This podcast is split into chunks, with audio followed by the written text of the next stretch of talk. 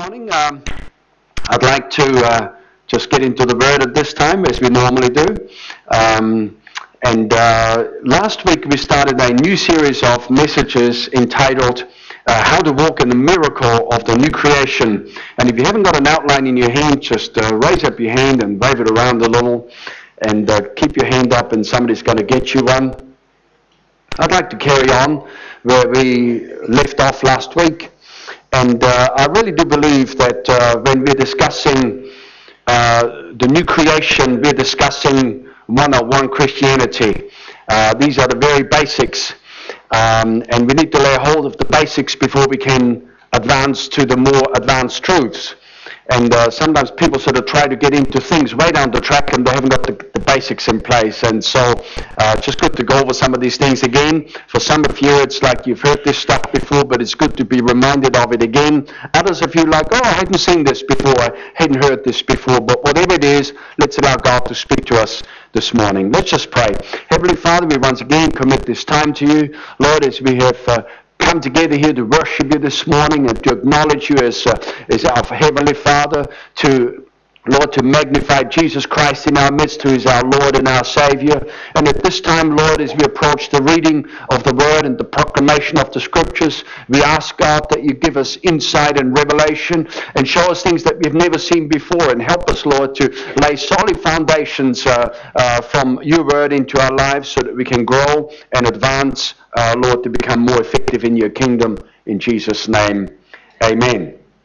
The subtitle of tonight's message is, uh, this morning's message, I should say, uh, says, We have been made right with God through Jesus Christ. Uh, we have been made right with God through Jesus Christ. In fact, we should say we can only we can only be made right with God through Jesus Christ. It never ceases to amaze me how uh, many Christians are struggling and trying to get God to accept them, trying to earn God's favor, um, and uh, and which tells me that the very basics that we're discussing at this time people have never grasped, have never laid a hold of, may have heard them. It may be information, but it's never become revelation in their heart. And so with that, I want to pick up again on our theme scripture here in 2 Corinthians chapter 5, verse 17. It says, anyone who believes in Christ is a new creation. Say new creation. Hallelujah. It says the old is gone and the new has come. So if you're a believer in Jesus Christ, the Bible tells us here that we are a new creation. The moment we receive Jesus is our personal Lord and Savior, we become what the Bible calls being born again, born in our spirit, and we become a brand new creation. Uh, not a kind of a rehashed, not a kind of a patch up job, as it were, but a brand new creation on the inside. It says the old is gone, the old identity is gone. Sometimes uh, people talk about their their past and, and almost relishing in their past before they got saved. But you know, that was a different person. If you're born again today, your past, and sometimes we talk about ourselves, that was a different person because the old identity is gone. And not only that, but the Bible tells us the record of sin that was against us has been nailed to the cross. The old is gone and the new has come. Our new identity has come. We're carrying on the inside of us a brand new spirit, the eternal part of us. Uh, and uh, so that's right, the, the new creation in our spirit has been achieved. Excuse me. So I'd like to jump a few verses now from verse 17 into verse 21. And uh, verse 21 kind of is a carry on uh, from verse 17, and uh, we haven't got time to get into all the details in, the, in, in, between those two verses there, but there's a whole lot of good stuff in there as well. But let me pick up here from verse 21. It says, Christ didn't have any sin. In fact, I want to look at this verse here. In fact, we're not going to get all that far today. I'm not planning to cover a whole of the ground and just rush on. I just want to go a little deeper and drill down just a bit more. Uh, I want to look at this same verse here, verse 21, in three or four different translations. And each translation brings out a slightly different facet of truth that is there and uses slightly different wording. And sometimes I find if I can't get it out of one translation, I read it in another, and suddenly, you know, the penny drops, and suddenly the revelation comes. So I want to take my time. So don't expect to rush anywhere in a hurry uh, in terms of powering on. We're just going to we're just going to go slow. All right. It says, Christ didn't have any sin, but God made him to be sin for us. So that we can be made right with God because of what Christ has done for us. My friend, if you were born again, you and I, we're not right with God because of what we have done. We're right with God because of what Christ has done. Now, of course, that does not exempt us from living right. But ultimately, we're right with God because of what He has done, not because of what we have done. And you know, the, the, the, in the way things work the other way around, people are always like having to earn their right and having to earn favor with people. And, and much of it is performance based. If you perform well, people will accept you. Uh, if you do the right thing, people will like you and, and so forth. But when it comes to God, we are not accepted by Him. We're not made right with Him because of what we have done. We're made right with Him because of what He has done. There's like a, a total shift. And sometimes it takes people a while to sort of link into it and to click into it. And sometimes people never fully do. See, the biggest transaction or the biggest exchange of all times took place when Jesus Christ died on the cross. People talk about the foreign exchange. You know, they got the various indexes there and just all the trading that goes on. And they talk about, oh, today so much money has been, you know, exchanged and, and this and that. But, friend, the biggest exchange of all times, without a doubt, is when Jesus Christ died on the cross. God took all the sins of mankind and laid them on Jesus. Now this is this is basic. okay, this is like this is ground zero as far as Christianity before we can build up on anything to go on to anything. we got to lay down these foundations. So God laid all the sins of mankind on Jesus. So Jesus not only carried our sin, as in carried the burden of our sin, but God went a step further. God actually made Jesus Christ to be sin. It's amazing. God made Jesus to be sin. Jesus Christ on the cross was sin personified. Became the epitome of sin. And yet he's the Son of God.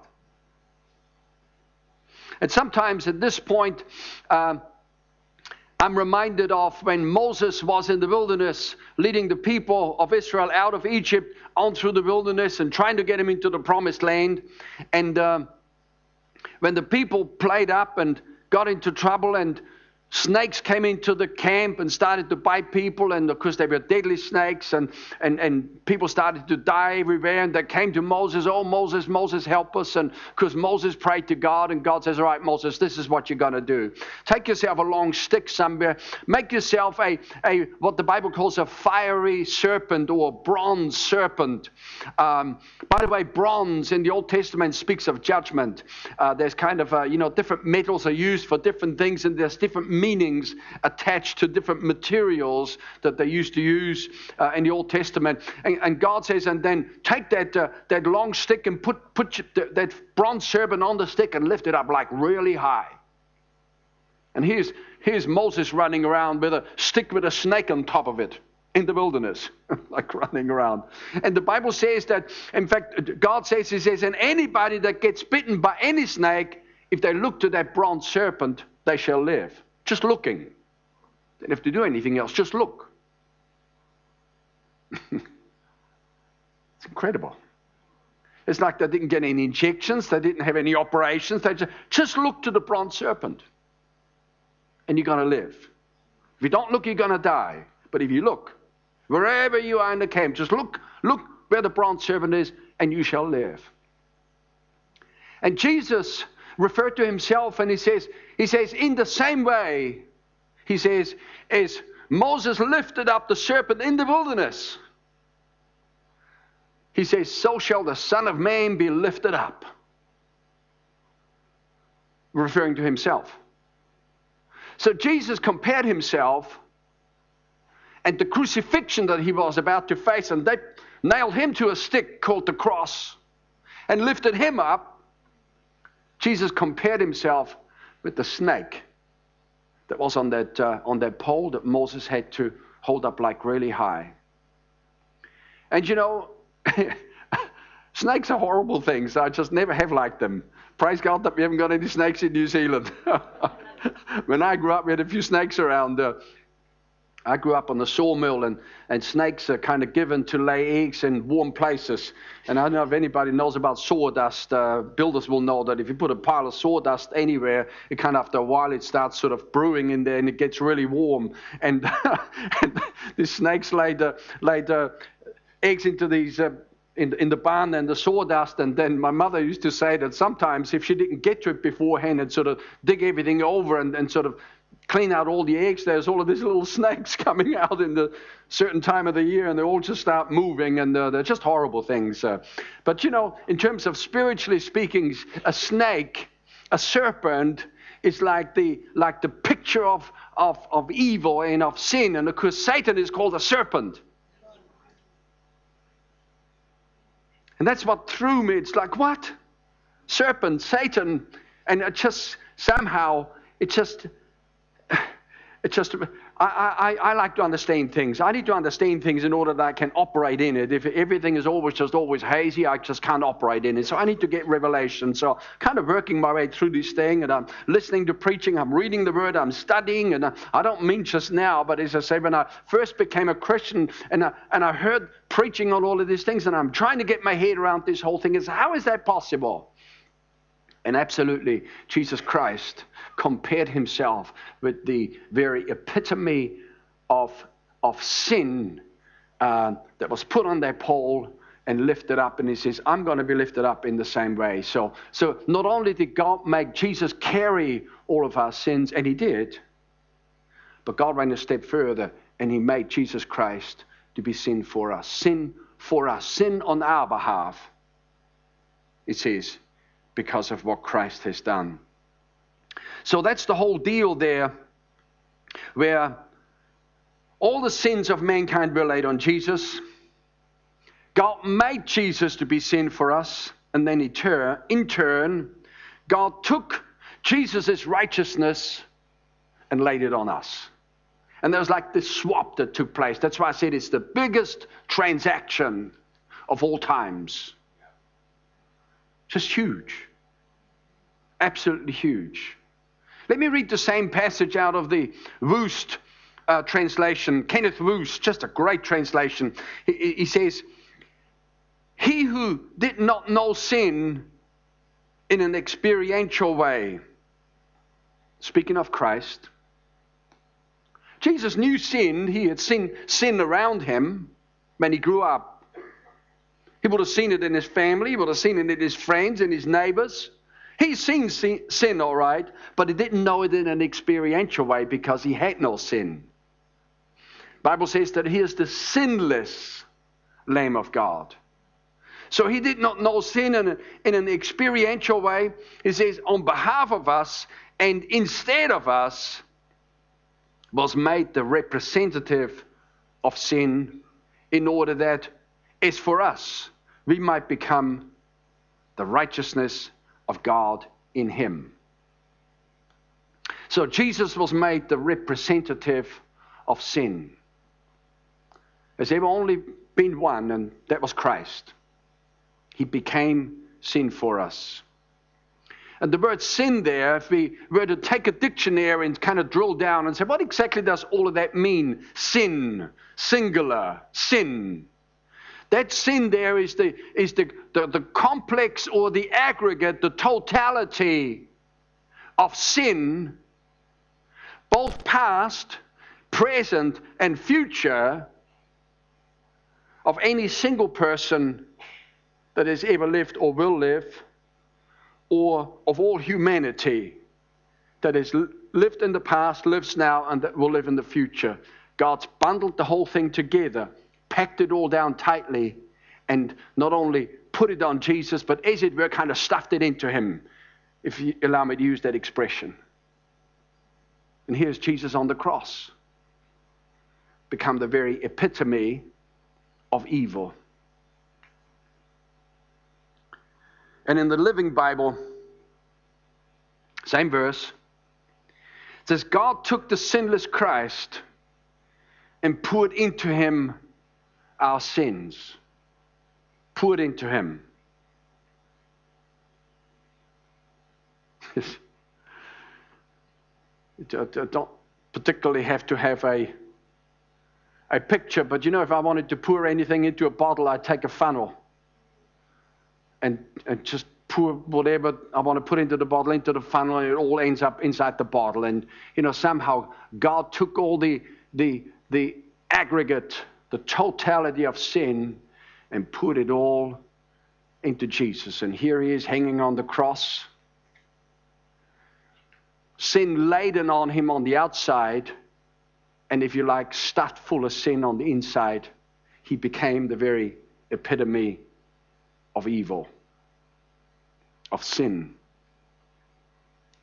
So he put into him our sin, then in exchange, in exchange, because it doesn't stop there. It's all God's going somewhere with this. In exchange, he says, he poured God's goodness into us in exchange. See, the biggest transaction that took place uh, took like place like right there. God took our sin, placed it on Jesus. God took Jesus' righteousness and placed it on us and put it into us. There's kind of that sort of reverse sort of a deal going on.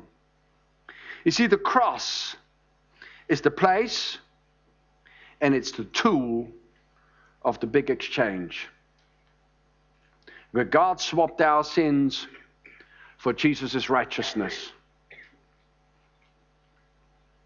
And in God's word, and I told you we wasn't going to move on in a hurry from this verse here because this is like this is like a big deal.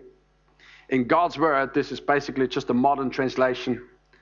Um, it says, God had Christ who was sinless, take our sin so that we might receive God's approval through him.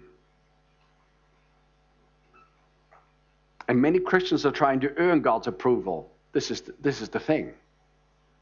They're trying to earn if I can only be good enough, if I can only, you know, not break the Ten Commandments, if I can only, you know, work and do this and do that, and then God will approve of me. But you and I are approved before God not because of what we do. We're approved by God because of what Jesus Christ has done.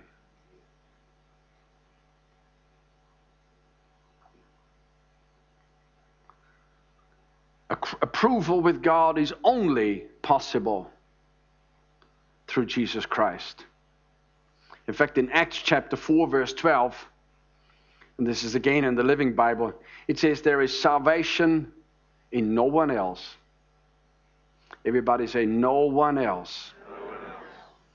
No one else, no one else, no one else. People say, well, what about, you know, what about Buddha and what about Muhammad and, and what about Confucius and what about so and so and what about so and so? What about the Bible says there's there's salvation in no one else. No one else.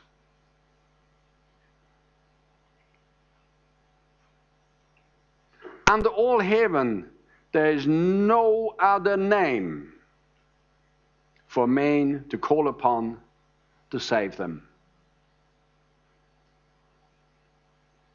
There's only one name that we can call on to get saved, and that is the name of Jesus Christ.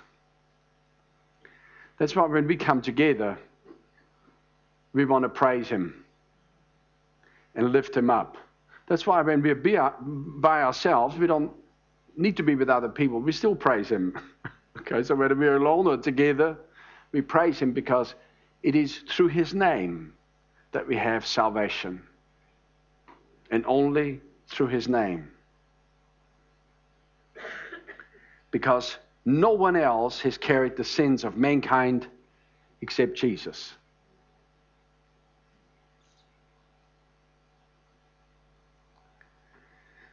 Isaiah 64, verse 4, it says that our righteousness is like filthy rags before God. You know, righteousness means right standing with God. It's being right with God. Sometimes people say, Why don't you get right with God? Well, you can only get right with God through Jesus Christ. And then, of course, you know, it's like in, you know, we're not sort of negating the need to, to repent of sin and you know if we if we sin and so forth then we come to god and we repent and we ask him to forgive us to be made right with god all over again. But to get right with god in the first instance is only possible through jesus christ because our own righteousness is like filthy rags. You know the bible speaks of uh, of the robe of righteousness. It's kind of a figurative uh, language to, to kind of say that, you know, to get to heaven, we've got to have the right, the right clothing on, so to speak.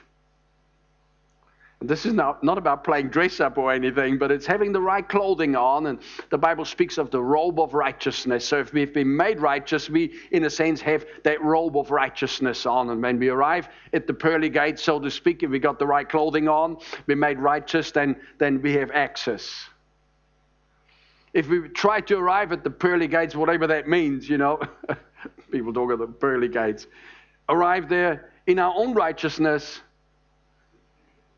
rejected because we haven't got the right clothing on.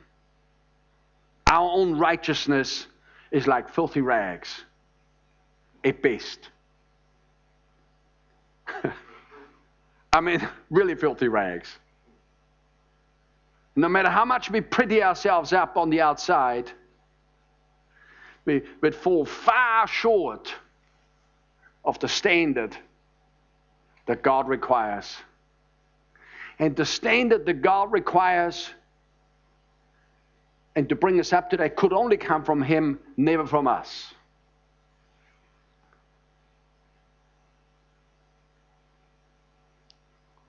See, righteousness is a gift. It cannot be earned bought or inherited from one's parents. You know, sometimes young people, they do try to ride on their parents' coattails, so to speak, as far as faith is concerned. But ultimately, every man has to receive salvation for himself. Every man has to get born again for himself or herself. So righteousness is a gift. I bought myself a Father's Day gift the other day. It's quite funny, actually. One of the local petrol stations are doing a promotion like you buy one coffee mug. Um, and, uh, and, I've been wanting one of those for a while. And, and then for a whole week, you get free coffee. And if it's about free coffee, I, I never say no. now, of course, uh, the reality is that I've already paid for it. You know, it's free coffee, but I've already paid for it because, uh, you know, the, you, you, you, pay for, for the mug and then uh, come Father's Day, which is today. In fact, I'll be up there shortly to get my cup of coffee. but here's the funny part. Here's the funny part.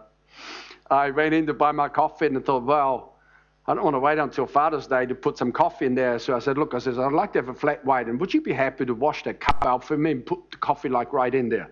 Yeah, no worries. We'll do that for you. So away the dear lady went and she washed the cup for me, and, and uh, on the handle there is a kind of a Father's Day card, and she says, "Oh, do you, do do you, want you want the Father's Day card, or you want me to throw it away?" I says, "No, no, I need that. I need that." I says, "That might be the only Father's Day card that I'll get." and she says, "Oh, you want me to sign it for you?" you know, Peter, it's not hard to get people to feel sorry for you if you want to. I didn't want her to feel sorry for me, but I was just having fun. But oh, you want me to sign it for you? I said, no, no, it's okay. Just I'll take it as it is. I still got it in my car. Happy Father's Day. Who knows with the family meeting that we had on, nobody thought about Father's Day. It's just all about the, all about my daughter's wedding. So anyway, but I got my Father's Day card. I'm okay, and I got my present. I pay for it myself. and I'm getting free coffee. coffee is a gift. which I've actually already paid for. You know, I'm sort of. I'm trying to tell you that sometimes people say, "Well, yeah, yeah, I know, I know, I know that uh, that uh, you know that Jesus died for me," but people try to pay their way into God's favor. People still do that. It's like it's just like we've been conditioned, you know, conditioned, and people you know, the whole commercial world, they lure us, and I'm not talking about the coffee mug now, I'm talking in the general sense. You know, people say, you know, buy the, here and buy there, and, you know, we give you this free and we give you that free. There's no such thing as a free lunch. Somebody's got to have to pay for it somewhere, and most often it's we ourselves are paying for it in this item so we can get that item. It's just an interesting world. Praise God. I don't want you to feel sorry for me. I'm a very happy man, okay? I'm a very happy father. Nobody to feel sorry for me. But if you wanted to, it's not hard. not hard to get people to feel sorry for you. So, salvation, um, righteousness, the gift of right standing with God can only be received by faith in Jesus Christ faith in Jesus Christ is an intangible thing. Like you can't sort of touch it. Faith will produce tangible things, but faith itself is intangible. It's like when I say intangible, it's like you can't you can't see it. You know, you can't see electricity, but but but but it's there and electricity is a power and it'll produce things but you know when people approach God with, you know, for salvation, they want to do something tangible. It's like if I can only, you know, if I can only work hard and God will see me and God will like me. God doesn't like you or me because of our work. God likes us because He looks at us through Jesus Christ. And He loves us because He loves Jesus Christ. And we are in Christ, so He loves us because we are in Christ. Romans 10, verse 1, right through to verse 4, it says, Dear brothers and sisters, the longing of my heart and prayer to God is for the people of Israel to be saved. Here's Paul the Apostle. He was a Jew himself. Uh, and he says, I'm, I really want my people, the Jewish people, to be saved, which right there automatically tells us the people are not automatically saved. All right, there's no such thing as automatic salvation. There's no such thing as universal salvation. I know that sometimes, some, sometimes people preach sort of a lie called universalism that ultimately everybody will end up in heaven. After, after all, we're all children of God. Well, that's not true.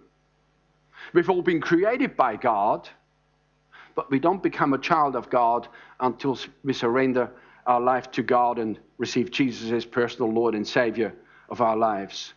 He goes on to say in verse 2 I know that they have enthusiasm for God, but it is a misdirected zeal. For they don't understand God's way of making people right with Himself. They don't understand it. And you know, people don't understand it until they hear the gospel preached. Because the gospel in itself is the, is the message and the very plan of God's salvation to get people right with Him.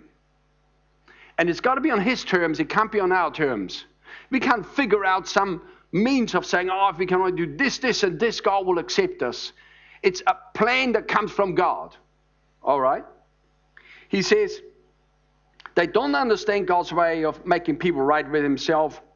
Refusing to accept God's way, they cling to their own way of getting right with God by trying to keep the law.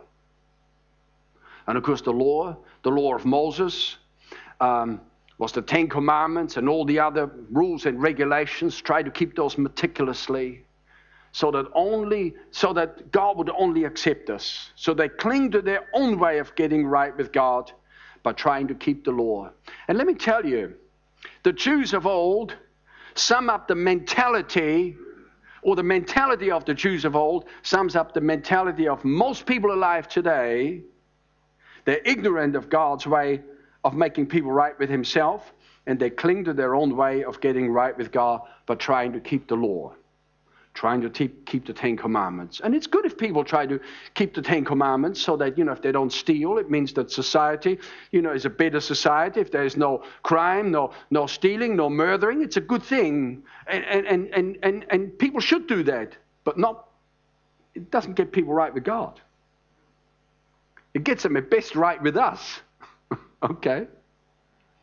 For Christ, verse 4, has already accomplished the purpose for which the law was given. As a result, all who believe in him are made right with God. All who believe, all who have faith in him are made right with God. And you know, sometimes it's not uncommon when you talk to people say, well, you know, of course I go to heaven. I mean, I haven't done, you know, I haven't done any terrible things. You know, murdered nobody, robbed no banks, and and you know, I haven't beaten anybody up and and I did once and I said sorry and you know, so so it's like it's all about what they themselves have done, which is really trying to establish their own righteousness before God, which the Bible tells us is like filthy rags at best. So people don't understand and people cling to their own way. And you know, the Ten Commandments, one of the biggest things that you and I need to understand about the law, about the Ten Commandments, the Ten Commandments were never given to make people righteous. The Ten Commandments don't have the power to make people righteous. The Ten Commandments don't have the capacity to put on robes of righteousness on us. They were never given for that purpose. In Romans chapter 3, verse 20, it says, No one is put right in God's sight by doing what the law requires. No one. What the law does is to make people know that they have sinned. So after it's all said and done, the law that, you know, say the Ten Commandments that God chiseled in stone tablets that Moses carried down from the mountain and in a fit of rage smashed them to pieces. So he had to go and get another set. coming down, two tablets of stone, the, the Ten Commandments. They were never given to make people righteous. They were given so that they would be a mirror. And God says, Look at yourself in the mirror and see how sinful you really are. You think you're doing well? You think you're, you're trying to establish your own righteousness? God says, Here is my standard. And you can never, never attain to my standard by yourself.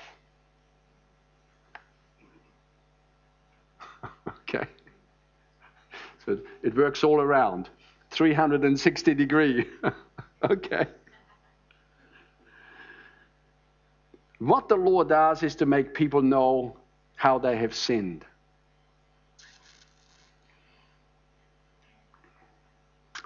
It's Dr. Theo Wolmarans, so here's a good example there.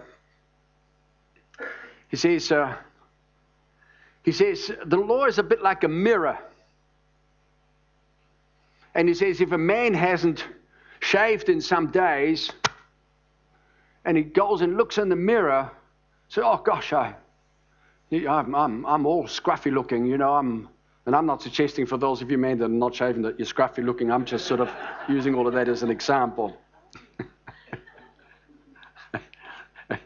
says, oh gosh, I need to, need to go and have a shave. And then it's like trying to, people try the law to make them righteous. It's like people then trying to take the mirror and use the mirror for shaving themselves. The mirror doesn't shave you. You've got to find a shaver to shave yourself. And I think that's a good example because people get mixed up. People get mixed up. The law is like the mirror that points out the problem. But it can only point the problem out, it can never fix it. Can't fix it.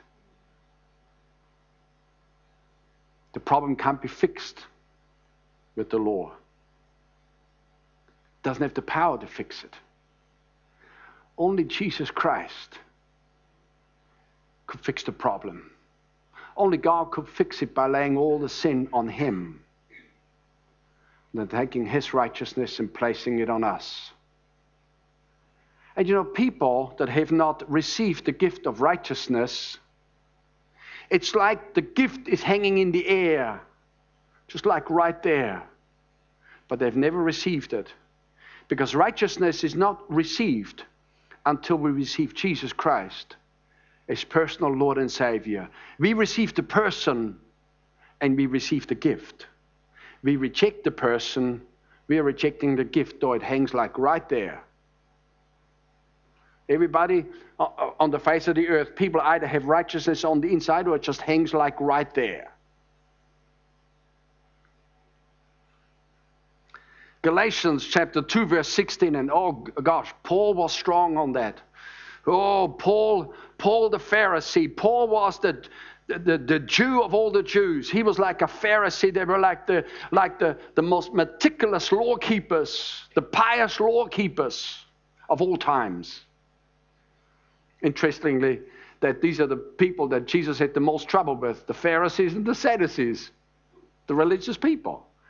Jesus didn't have a problem with the people in the street, with the sinners, the you know, the tax collectors that rip people off, the prostitutes. Jesus didn't have no problem with them. He had a problem with the religious people. Because they saw themselves so righteous because they were keeping all the laws just meticulously. Jesus says, You guys, he says, you, he says, you, you, you put on fancy clothing. He says, You tithe even your mint leaves and your cumin leaves, like even out of your herb garden, you pick 10 leaves and you carry nine into the kitchen to do cooking with, and you take one, one leaf down to the church and pay it into the offering plate. He says, You're just so meticulous. He says, But you've passed over the weightier matters of the law, such as love and justice and mercy. He says, You're full of dead men's bones. Jesus used very strong language against the religious people. And what he didn't like it was that not, not only did they impose that, that thing on themselves to a certain level, it was all, all external, but they imposed those laws on other people and made other people struggle under the laws and struggle, struggle, tr- struggle, trying to be good enough with God and then and then say, oh, you're not good enough. You're not good enough. You've broken the laws. And, and because they didn't think there were enough laws, they made up new laws. You know, it's been said that in the Old Testament there are 613 laws. And then the Jews, you know, the, the lawyers, the experts of the law, the Pharisees, the Sadducees, they, they turn them into 2,500 laws. Just expanded on them. We haven't got enough law. We need to think of new ones. Amazing. So, Galatians chapter 2, verse 16. Yet we know that a person is put right with God only, everybody say only, only, only through faith in Jesus Christ. Never, everybody say never. never. Never by doing what the law requires. This is very, very plain. When I started to read this as a, as a young, newly born again Catholic boy, who had been brought up with the Ten Commandments. and the priest, he, we had him in church and we had him in school, and he was one of those guys, like, just always on about the Ten Commandments, and I just, I, it, that just blew me away. That just blew me away. It's like, wow, that's amazing. Here's me trying to keep the Ten Commandments, and oh, I hope only God will accept me, and then going to confession. How many Catholics do we have in here? Praise God. Doing our confession and, you know, doing all this stuff and, and walking away. And, you know, it's all good, you know. I mean, it's, you know, the Bible says confess, confess your faults one to another that, that you may be healed. It's good to acknowledge that we've done wrong before people. I was talking to my mother about all of this and she says, Oh, I don't need to go and confess no sin to the priest. She says, I go straight to Jesus. And when she said that, I knew she was born again. I just knew right there, like, she's born again. Hallelujah, Jesus. So, only through faith in Jesus Christ, never by doing what the law requires. We too have believed in Christ in order to be put right with God through our faith and not by what the law requires. And just to make sure we get it, Paul's putting in another plug. And right at the end, he says, For no one is put right with God by doing what the law requires. No one. No one. So we'll wrap up very shortly. Uh, but let me just let me just affirm again that because of our faith in Jesus Christ and in his sacrificial death on the cross, we are number one, we are forgiven. We are forgiven. Praise God to be forgiven. I lived a lot of a lot of days guilty when I was a young boy, like just guilty, guilty, guilty. And that's what the law does. You try to measure up, and the Lord says, guilty, guilty, guilty. Just shows you how sinful you really are. Guilty, guilty, guilty. But when we receive Jesus, it's forgiven, forgiven, forgiven. Forgiven, forgiven, forgiven. Uh, just to be able to walk around and say, wow, how good it feels to be forgiven, to not have that cloud of the law, cloud of condemnation, cloud of, you know, hanging over you all the time. Colossians 1:14 says, "Because of what the Son has done, we have been set free. Because of Him, our sins have been forgiven. It's because of Him because of what he has done. There's salvation in, in none other, the Bible says. There's no other name under heaven. We read it before, was it Acts chapter 4, verse 10, verse 12? There's no other name under heaven given among men whereby we must be saved. So until a person accept, accepts Jesus Christ, the gift of righteousness is like there. It's, it's, it's like God threw it in our direction, but it's never fully landed it's never fully kind of landed on us, and it doesn't fully land until we receive Jesus. Receive Jesus, you get the gift of righteousness. Reject Jesus, you're rejecting the gift of righteousness. Number two, we're accepted by God. And this is probably one of the bigger ones for me. I knew when I was forgiven, um, when I prayed the prayer and I came into this understanding uh, of that coming out of that whole religiosity and, and what have you. And uh, in the end walking away because it could never, you know, never be good enough. And, um, I got born again and I was forgiven, but then it's that whole aspect of being accepted by God. That's a big one. A lot of Christians struggle. A lot of Christians think, you know, like it's typical scenario. A person gets born again. He's on fire for God. You know, Sunday, like, wow, this is like, you know, we need to just get the whole world saved here. This is wonderful. And people go out and they're still doing okay on Monday, and on Tuesday they rain a little bit, and on Wednesday they fall flat on their face, so to speak. They do something wrong and they think they failed God and they think God's rejected them again. Why? Because they've been brought up in a performance type environment. To perform right, to be accepted, and don't perform right, you are rejected. And they transfer that understanding, wrong understanding, over to God, and God thinks that He rejects us when we fail. But you know, God doesn't reject us. God knows that we've got problems and issues. And, and you know, it takes a while for people. You know, when people get saved, God says He takes them out. He takes them out of the, out of the, out of the world, out of the kingdom of darkness, and, and, and places us into the kingdom of His dear Son. But it takes, it takes a while to get the kingdom of darkness out of us. It's like to get sort of Egypt thinking out of us. The world's thinking, the world's practices, the, the world's way of speaking. You know, it's been said that when Moses led the people out of Egypt, he got them out of Egypt, all right, but he never got Egypt out of them. They had a slave mentality. They're moaning and complaining. And there's all of this stuff. And so he got them out physically, uh, but somehow he never got Egypt out of them. And sometimes it's like that with Christians. People, the Bible says we're in the world, but we're not of it. But there's still that worldly thinking there. There's still that old way of thinking. That's why the mind needs to be renewed. And even right now, as the teaching and the preaching of God's word takes place, there's a renewal of the mind. It renews our way of thinking and brings us into the way that God thinks rather than, you know, the opposite. Ephesians 1 6, it says, To the praise of the glory of his grace, by which he has made us accepted in the beloved. We can only be accepted in the beloved and we only accept it by God's grace, not because of what we have done. And then finally, says we have, we have access to the full blessing of God because of our faith in Jesus Christ. You know, here in Ephesians 1 3, it says, All praise to God, the Father of our Lord Jesus Christ, who has blessed us with every spiritual blessing. Say every spiritual blessing. Not just some spiritual blessing, but He's blessed you with every spiritual blessing. You read the Bible, and any blessing that you read, any promise, it's yours. Bible says in, is it in uh, Corinthians uh, chapter 1 verse 21 it says it says all the promises of God in Christ are yes and are amen.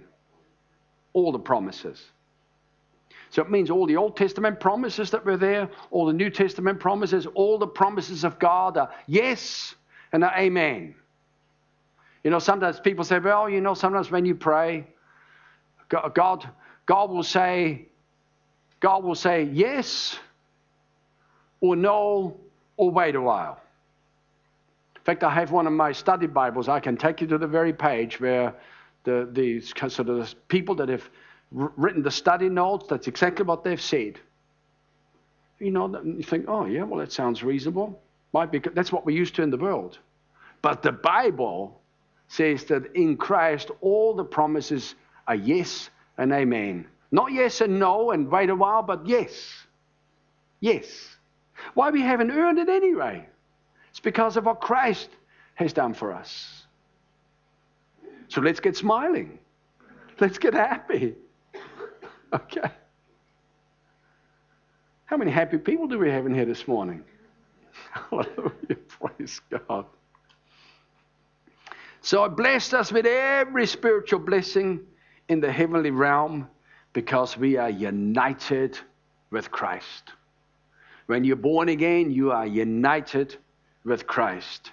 You know, the Bible says that God causes, uh, He makes His sun to rise on the righteous and on the unrighteous. He sends his rain on the just and on the unjust. And there are certain blessings that everybody participates in. Certain blessings. But to get the full blessing, you've got to receive Jesus Christ as personal Lord and Savior. Not possible outside of that.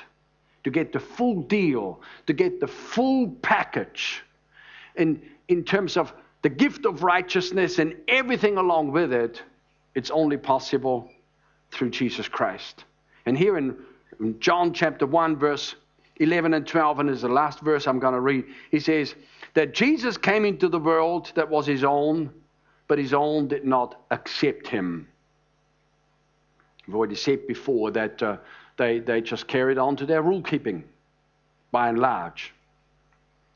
But verse 12 says, But to all who accepted him and believe in him, he gave the right to become children of God.